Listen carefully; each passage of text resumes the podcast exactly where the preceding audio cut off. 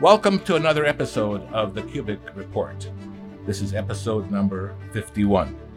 My guest today is Dr. Lilya Wagner. We're very grateful that she's been able to come here and do this podcast with me. She is a remarkable lady who, along with her husband John, have touched the lives of many people around the world, including ours. And so I'd ask you to please allow me a little bit longer than usual introduction. But before that, I want to say welcome to our podcast, Lilya. Thank you. Pleasure to be with you. Lilya is a consultant and trainer who has traveled over much of the world in her work. Actually, she's traveled to 101 countries, uh, mostly for work.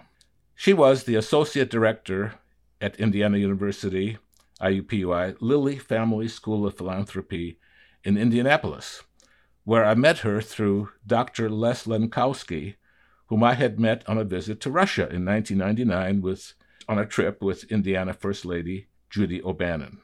He introduced us, and we had lunch, and I told Lily about my dream about LifeNets. This was before it started, actually, just a few months before we became a 501c3, and asked her about advice. But I found that we had quite a bit in common. First of all, we both were refugees from Eastern Europe, or she was from the Baltics, she was Estonian. My parents were refugees from Ukraine that lived in Germany after World War II before coming to the United States. Also, the fact that her father was name was Victor as well as mine. Her father was a Seventh day observer, Seventh day Adventist. In fact, he was the head of the Adventist church in Estonia. Seemed like there was just more than just talking to a consultant. Also, I took the step of asking her to be on the early board of LifeNets, which she graciously agreed to do. And so Lily has been a significant influence and mentor in the start of LifeNets. She has, in her consulting work and in her personal work, has written quite a few books. One of them was award winning. She wrote about women war correspondents in World War II, one about caring is not a spectator sport, and uh, some of these books are very, very valuable. And one that I had not really even known about is the book that led to this podcast. The name of the book is To Linger is to Die. And it's a story about her and her family's escape or leaving Estonia in the midst of World War II. This is what we want to talk about today because it is quite a story. She has told this story on several forums. She's talked about it in churches, she's talked about it in other forums, and I actually saw a presentation of it just very recently here, her giving it in Penang, Malaysia. But anyway, this book became part of a reading series for Adventist schools. And as a result, she's spoken a great deal about this book. So while we can talk about Lilya professionally, I do want to talk about her early life and to linger is to die and the power of one. Well, I'm happy to share some of that information with you, especially as we have a lot of attention on refugees these days, both here coming to the US, but also because of the unfortunate war in Ukraine. So I'm more than happy to share some of this story with you uh, some of the highlights as you wish. And thank you very much for calling attention to that. Well, I know that uh, as I saw this book, I read chapter one and I said, Hey, Bev, my wife, I said, This is an amazing book. Uh, not because of Lily alone, but because of what's happening with refugees right now, and also the way it affected my life. So I started reading the book aloud to her. I couldn't stop. It's about 127 pages or so. And I said, Bev, this is an amazing story. And there are parts of it where we just cried, you know, about what, what they had gone through and about the grace of God in protecting them. And, and she'll get to the point and she'll get to uh, the title of this podcast, The Power of One. So uh, this was one of your first books that you had written, wasn't it? Yes, it was actually the first book. I was just in my 20s and uh, I had concentrated up to that time on trying to be a good American, trying to fit in. When uh, we came and settled permanently in America, I was 13. we had gotten to the United States after a long refugee experience through much of Germany. And uh, we had then finally come to the United States when I was about nine years old. Then, after about a year and a half, my father was sent to Bolivia to head up a school there. So, when I came back to the US at 13, I was just trying very hard to be American, to fit in. We had come to America with absolutely nothing. And that's one of the reasons that I wrote the book, Caring is Not a Spectator Sport, because we were outfitted by kind people, church organizations, neighbors, where the church had given us a little furnished apartment. So I very early on appreciated how people could show kindness to strangers. The Good Samaritan story of the Bible, of course, which is known around the world, is one of the examples of how the kindness to strangers pays off so well. And I'm actually a, a, shall we say, a recipient of that. So when we came to America, and I was 13, trying to fit in, went to college at 17, and then launched my career after I got married. So I didn't give much thought to my background. After all, Estonia, Latvia, my mother was Latvian, and those countries were all part of the Soviet Union. We had had to escape because the KGB, the Soviet secret police, had uh, pegged my father to be killed. A lot of leaders were. My father, as you already noted, was a church leader. So he was actually told if you don't co- cooperate with us and become a spy for us, we'll kill you. Mm. It was that. And so when I was in my, I think, mid 20s, when a friend who was a book editor actually said, You have an interesting story, you should write it. I had never thought about that. I was so intent on becoming and being an American and now, of course, we recognize that that has many meanings, but back then it was trying to fit in, trying to fit in in every way in society, in church, in school.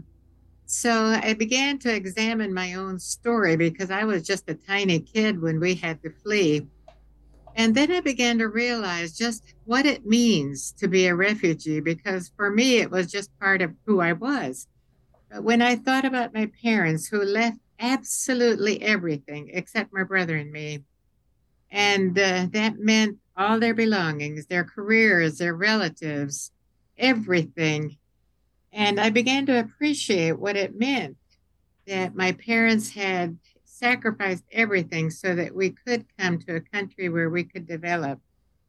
Uh, in 1992, when the Soviet Union broke up, I went back to Estonia and found my big plan and it was once again a matter of realizing just how many advantages I'd had because of the courage of my parents to leave.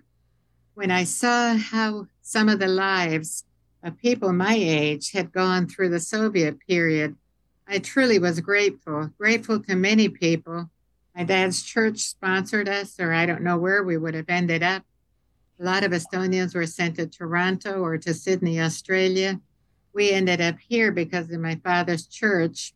Then I thought about all the organizations along the way that gave us food.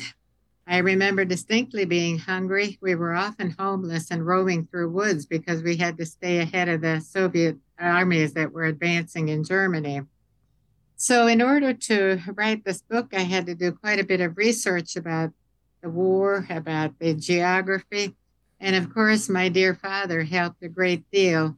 But for me, it was a journey of discovery and a journey of gratefulness, very frankly, and gratefulness to a lot of people who were kind and a lot of people who helped us along the way. I grew up mostly among Hispanics and have been very fond of being part of those populations.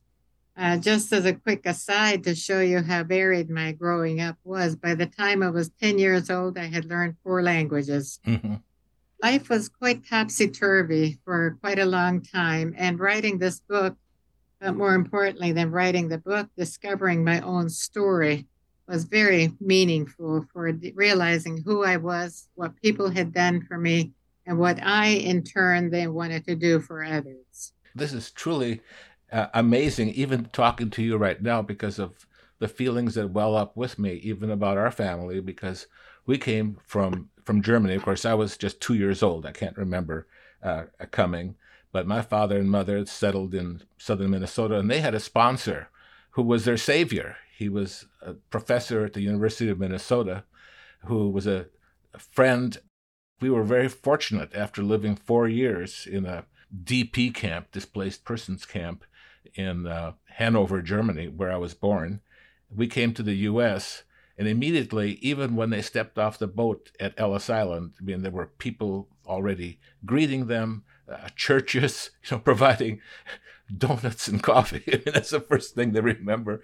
And then they were, you know, sent to other places uh, in the country, you know, helped by so many people. And even when they were in the DP camp, they still remember all the literally care packages that were sent to them. And sometimes there would be a note inside that. They remember one distinct one said, "These are we are people from Omaha, Nebraska, and we wish you well." so they would just read these notes and cry because they were so grateful that there were people who cared on the other side of the world. So as you tell your story about a refugee, it makes me feel very, very grateful for first of all to God for protecting us and also for my parents for the way they took care of us. It's interesting that you bring up the camps and the, the German experience because when we fled Estonia, it was actually in a German troop ship. They were pulling out of that part because the Soviets had won that area. And uh, we were one of the few ships that was not torpedoed. Many people lost their lives trying to escape off the islands of Estonia to the German troop ships. In Germany, the reason that we were able to stay out of the displaced persons camps or other types of camps for homeless people, basically, was because the church kept employing my father. Mm-hmm. And whenever the Soviets would advance and there were bombings, then they would put my father in the next place, which was a little safer. But I'm also interested that you mentioned the care package we also got those. And my first memory of something sweet was a gumdrop from one of the care packages from the United States. So my experience with generosity of others goes that far back. You also mentioned coming at the age of three. I was three when we left Estonia, so I didn't have exact memories. I had sensations. I remember when we were fleeing toward the coast to catch one of the ships because the Soviets were taking over the country, and people were actually committing suicide uh, before they would allow themselves to be captured by the Soviets. That's how brutal it was. And I remember we were in a flat car, and I looked up at the sky. It was real clear, and I've always loved nature. And I, my mother tells me that I looked up and I said, "Look, mother, the stars are going with us." So I had sensations. I can't say that I had memories, but I had sensations. Mm-hmm. Of course, during the time that we were refugees, uh, some memories began to emerge, especially toward the end of our refugee experience, which uh, probably you, you might want to hear. Yes. But it's interesting. Some things you never forget or get over. When I've uh, been able to help some abused people. I know that others say, get over it. No, you don't get over it. You learn how to handle it, you learn how to deal with it. But that's part of who you are, part of life. And that's, of course, Vic, part of our experience, part of who we are. I, I know that you mentioned that in your notes about that's one thing not to tell people to get over it. I know that if people, and when people have told me about any type of trauma that I may have experienced, I just get over it. I know that it actually drives it deeper. you know, it's not something that's comforting. And it's very important to, to be able to manage it through various ways, through, you know, f- forgiveness, uh, looking at other people's experiences, and know that when things are dark, the only place to go is up, you know, in light. So that that that was very very good in the trauma that people experience. And right now, in Ukraine, there are so, so many people that are being traumatized, even as we speak right now. Just horrible trauma that, that they're going through and not knowing if they will be living the next week or not. The same experience that you had, the same experience that my parents had. When I went back the first time to Estonia in 1992, I waited a year before, I waited a year after uh, Estonia became free from the Soviet Union. And uh, I already mentioned, I found my clan, especially my uncle, my father's younger brother. He and I were like two peas in a pod, both of us musicians. But what was interesting was how many flashbacks I would have that I didn't even realize my mind had retained. And one night when we were in the hotel, my husband went with me that time because I was scared to go back. And uh, one night in the hotel, late at night, there was a knock on the door. And uh, before I even woke up, I had this whole series of dreams dreams from my own background, dreams of stories I'd heard from my relatives now that I knew them, dreams of history. And I woke up shaking. Well, actually, it turned out funny because it was a drunk who couldn't find his own room. it uh, showed me again how much lurks in our backgrounds that we deal with as responsible adults, but we can never discount. Absolutely. One thing that's very interesting about Estonia itself, in fact, one of the things that really um, intrigues me about you, Lilya, is just the fact that uh, you are Estonian. The reason I say this is because I have traveled to the USSR through Leningrad uh, a number of times, and we would go through Finland, Helsinki, Finland. And I remember seeing maps of uh, the Baltics, you know, from Finland, and they were so so bare. I mean, they didn't show very much because, first of all, Estonia was a forbidden place, especially the city of Tartu, which was a bare bomber base and was totally restricted from, from travel. And so it was a place that was close, but yet you know, far away and never really paid much attention to Estonia. But then in my pastoral career, uh, I became involved with Estonia very, very directly because we had some uh, believers. In fact, we even started a church. Uh, we, we still have uh, believers. We still have people who uh, are part of our faith uh, in Estonia. And so my wife and I have traveled there many times. And when you talked about Estonia and the places in the book that you mentioned, the city of Tallinn, going down the coast, crossing the island of Saaremaa, which I have visited, you know, uh, several times with our church's Feast of Tabernacles that we have uh, observed there for year after year. It just brought back so many feelings, and, and just knowing you. You mentioned in your uh, speech in Penang how you looked upon its, its location geographically.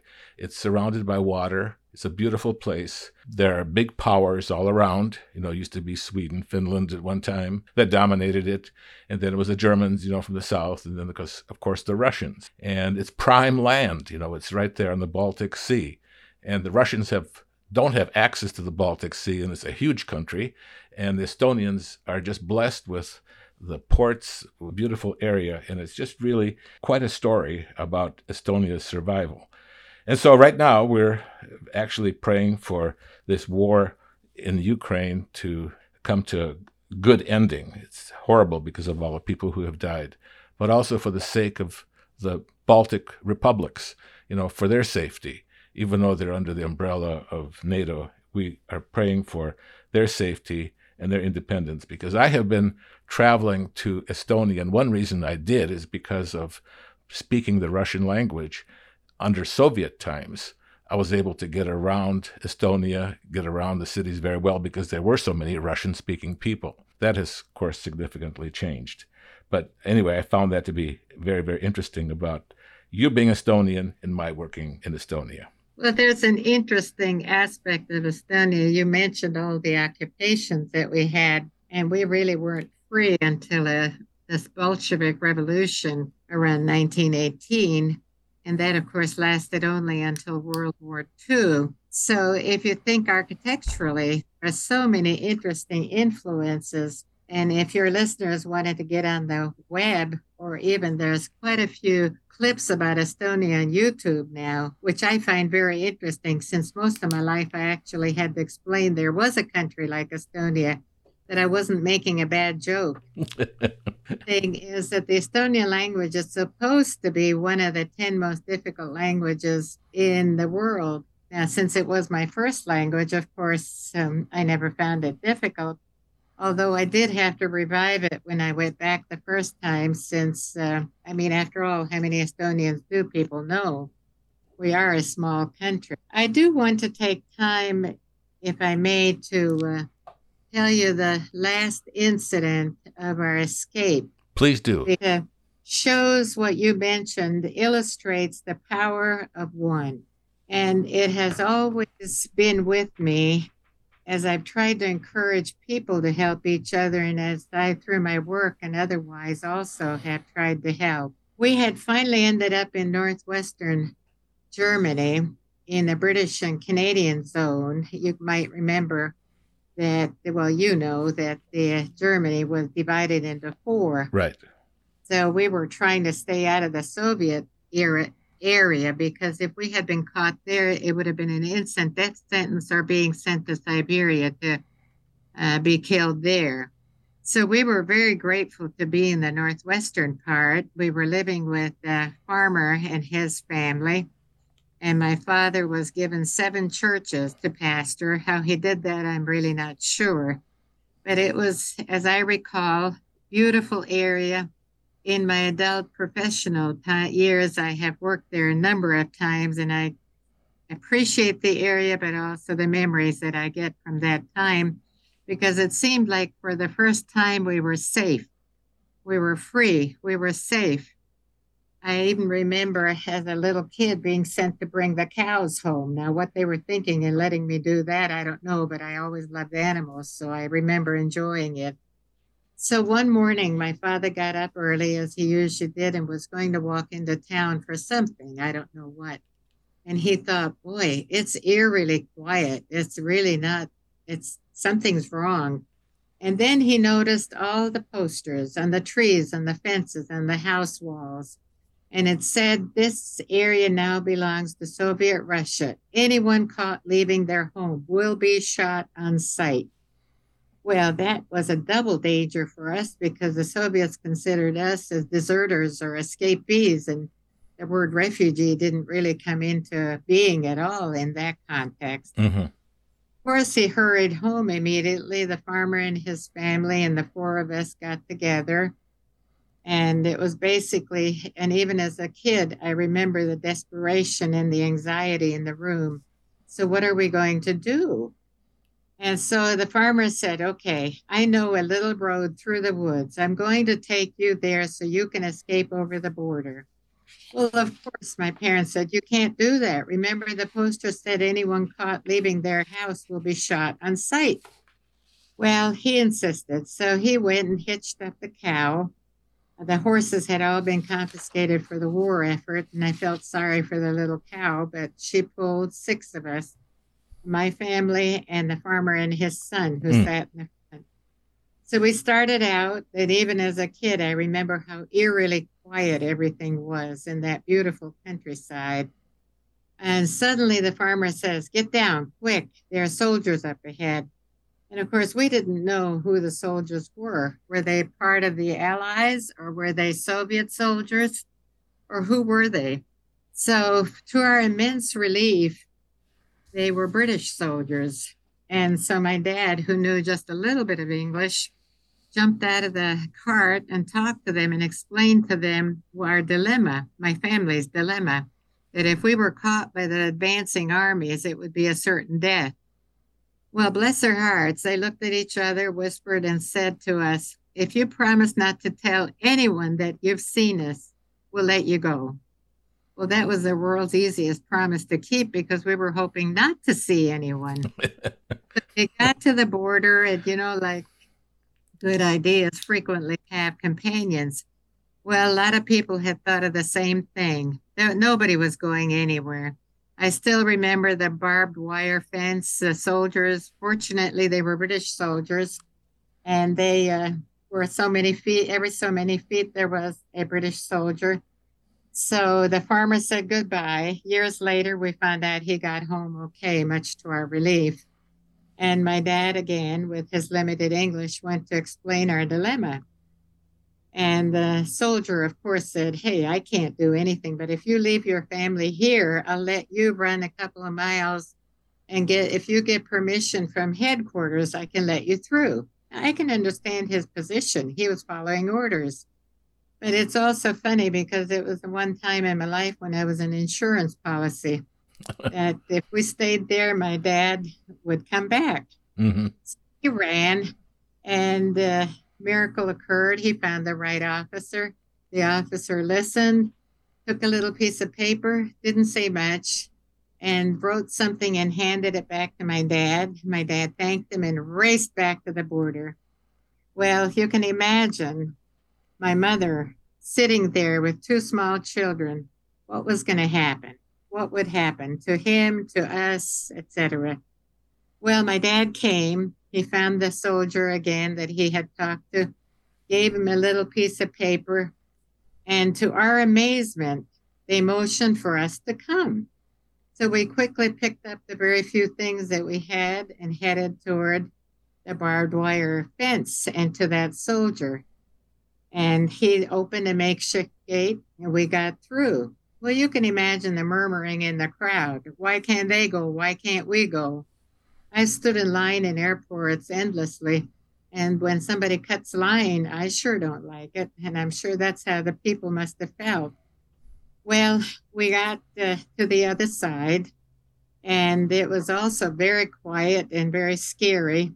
And at some point, about 15 minutes after we were walking on the other side, again back in the British zone, we heard the rumble of huge trucks we had escaped capture by 15 minutes, and it truly was a miracle. Now, what is even more interesting is what the note said. This British soldier who had listened to my dad, who had believed my dad, and he cared, he had written to the sergeant and he said, If you can do so without arousing too much curiosity from the others, you can let this man and his family through. Unbelievable. But it was truly a miracle. And it, to me, for the rest of my life, illustrated the point of what one person can do. And we like to think that we lived through the promise that we also, my brother was a missionary in Africa for 22 years and worked in education. My dad established this school that now is a university in Bolivia worked with uh, congregations, the Puerto Rican congregations in the bad part of Brooklyn, New York. And I've worked all over it. And we like to think that maybe we repaid the power of this one person, the kindness of this one person who really made it possible for me to be here and talk to you. That is an amazing story. I've I've read that in the book. In fact, read it twice. I heard you speak about it, and I heard you say it again right now. It is truly amazing how gracious God was to you. It seems like He had something else in store for you, and you have more than repaid that through your work in the philanthropic world as, as a leader yeah. in mentoring. It's been just really an amazing story. Thank you. I know that I feel very, very grateful too for my parents of course, this podcast is really focused on you, and I've told that story too. But they also went through a border of having to escape through a border as individuals uh, by being let through by a Russian guard who allowed them. But that's a story for another time, and I've written about it. But it's amazing because you've come to this country and you've talked about the power of one. And it's also, as I've done refugee work, for example, a group of college students and I went in the early 80s to Thailand to help some of the refugees coming from Cambodia and Laos. And I've always been heartened by how people, yes, there's a lot of cruelty, meanness, and everything in the world, but also the kindness that you can see that people express to each other. Uh, people in Thailand who were, who were good to the people in the camps coming from Cambodia, especially where there was a horrible Holocaust of its own. So it's been a privilege to be able to work in ways that I could actually use my experience and my knowledge and give back. I know that one thing that drives us or motivates us or allows our heart to be open to things is not just administrative skills, but really a heart and compassion for these people that you either have it or you don't in a way. And that's why I appreciate the book that you wrote and gave me almost 20 years ago. Caring is not a spectator sport because, you know, you talked about how in your work you've seen people of various kinds and sorts. You know, uh, some could do more uh, and should do more, and that caring is something that you just don't look and just write grants for, but that you actually put yourself forward in those things. And by the way, if any of your listeners are interested in that kind of a book, it's gotten to be, it went through two printings, but of course, that's been a little while. And it's kind of expensive through Amazon. But a kind individual at the UPS store here actually scanned it for me. And I can send a free scanned copy to someone who might be interested. Are you talking about To Linger is to Die? Yes, To Linger is to Die. That is a book that I was hoping that you would make available. I know that it's kind of out of print, and uh, before you sent me your scanned copy, and you sent me a, a personally signed copy, I had uh, found a copy of it through who knows what bookstore, someplace uh, far away. We will make that available in the notes that accompany this podcast. Also, in the notes that accompany this podcast, we will have a PowerPoint that shows some of the slides that Lilya uses when she gives this presentation, uh, slides of Estonian countryside. It certainly is a beautiful countryside, but it also is very interesting, especially the capital city, Tallinn, where you have architectural influences going back to the Middle Ages all the way to the Soviet period. Uh, I won't comment on the latter, but the former the different eras and the different nationalities that owned Estonia or were occupying Estonia. All those are very, very interesting. For example, the German barons, the wealthy Germans, owned our land and us. Uh, we were basically their slaves. Uh, and they were in Estonia for a long time, but they also left a heritage of beautiful mansions, some of which have been repurposed, some of which the ruins are maintained, some of which have actually been restored, like into schools or something. And so there are very interesting architectural influences that dictate what the eras, what the people were like.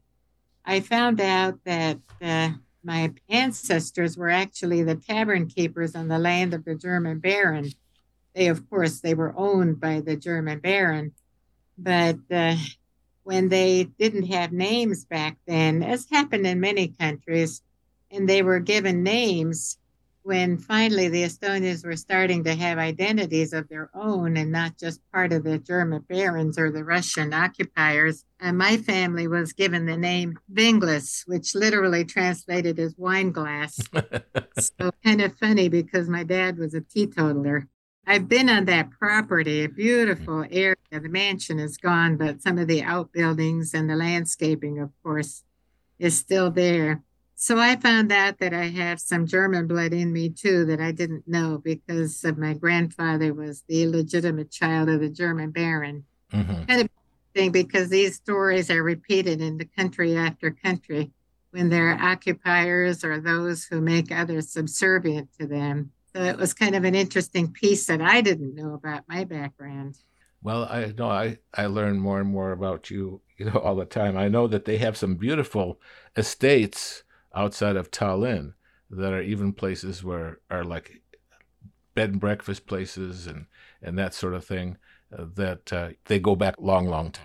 There's one more interesting tale that uh, also illustrates some of the capriciousness of wartime.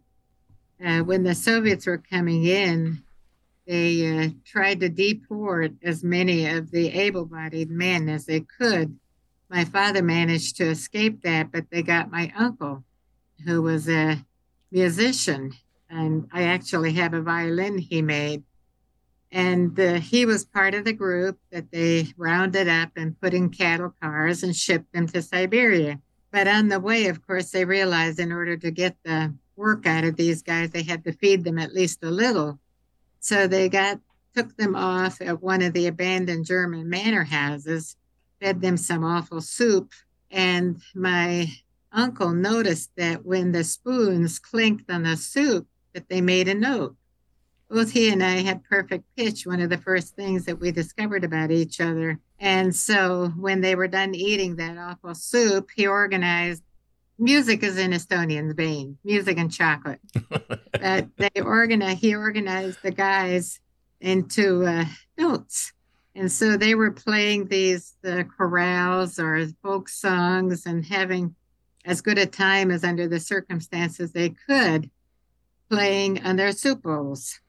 And uh, of course, this was fine China because it was the German barons. Uh-huh. And so when the Soviets, of course, came back in the room, made them get on the uh, train again, and uh, most of those guys died. But ever after that, when the family would try to trace where my uncle had been taken, people would say, Oh, you mean the man who played the soup bowls? because of his music, they didn't make him go work in the mines and the forests where most of them died. They kept him in the kitchen so that he could play at their fancy dinners. So that was how he was saved and how he got back to Estonia eventually. Oh, the many, many stories. It's really, really quite a story. Anything else that you would like to say? Any advice or any word to, to everyone? The idea of being generous, of course, that word slips in because of my profession, but also kind to refugees. These are usually people, these are usually good people. You mentioned the Ukrainian refugees, one of my best friends from Ukraine. I've worked there a number of times and I have good friends. She escaped with her family to Turkey. She had to leave absolutely everything and uh, of course, it breaks my heart too to think of all the pets that are left behind and what happens to them.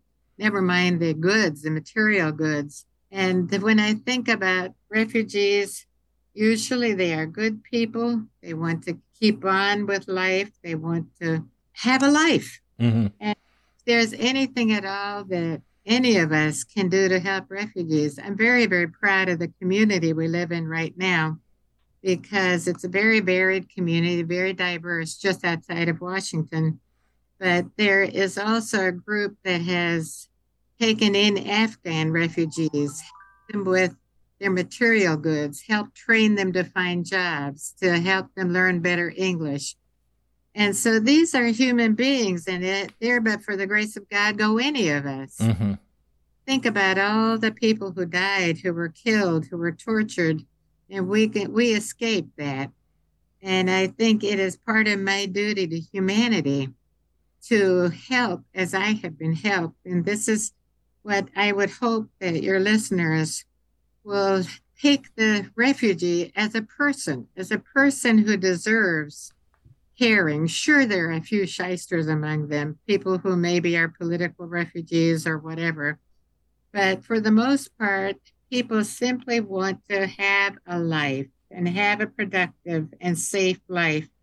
And if there's anything at all that we can do to help them, uh, I've kept track of a few of the refugees that I and my students helped in the refugee camps of Thailand. And those little tiny efforts have really paid off. In fact, one of those students became head of the refugee programs for a large organization. And she was the one that I was afraid would maybe not make it because she was young. She was a freshman. She was from a farm in Nebraska. And she has really shown how if a person catches a vision of trying to care, caring is not a spectator sport. I think a huge difference can be made, just like when you throw a pebble into the pool, all the ripples that go out. Mm-hmm. So that's uh, my mission is to understand and therefore help refugees, no matter who they are or where they're from.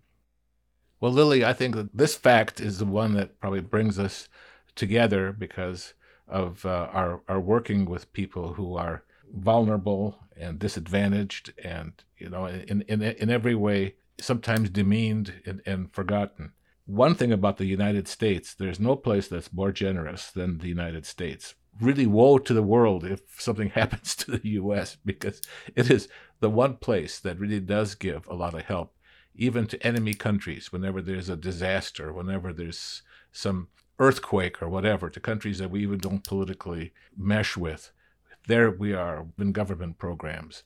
The U.S. is very generous in that way. And you have been such a leader, uh, really, in, in the world in uh, bringing awareness to that. And we are so very grateful to you for that, Lilya. It's a real privilege. And it really is more blessed to give than to receive, as the Bible says. Absolutely. And I always want to make one more comment about Lilya's husband, John, because he also has been a very, very good friend and very big part of LifeNets. Both of them have been on our board of directors, which to me was astounding to a startup where I've not done a nonprofit before and now we've been operating for 23, 24 years and have become quite successful in the things that we do. But a lot of credit goes to both of them for the mentorship, for learning the hacks, for learning all the things that go into making of a of a nonprofit and making it successful. Her husband, I might mention, is or has been one of the pastors of the largest Seventh day Adventist church in the United States, uh, just in the Washington, D.C. area. And uh, I have maintained contact with him for years. And in my work as uh, president of the United Church of God, I would call him about administrative questions, about how you do this and how, how they handle things. And I have found both John and Lilya to be just very, very open, very, very wonderful as far as sharing knowledge. So we thank you both very, very much. Well, thank you. It certainly has been a privilege and a pleasure. Lilya, thank you so much for joining us. You've been just absolutely wonderful today. Well, thank you. I've really enjoyed it as I always enjoy when we work together. Thank you. Wish you the best. Okay, thank you. We thank you, our listeners, for joining us here today for the Kubik Report. If you have enjoyed this podcast, please share it and tell your friends about it. We can be found on a variety of platforms, including Podbean, which includes information about this podcast. Apple and Google Podcasts, Spotify, iHeartRadio, Amazon Music, Audible, Pocketcaster, and other podcasting platforms. You can easily find us on any browser address bar by simply typing in the words The Kubik Report, and there we are. We'd love to hear from you. We'd love to hear your impressions and suggestions. So write to us at vkubik at gmail.com, V-K-U-B-I-K at gmail.com. Again, thank you for listening. Come back soon for more.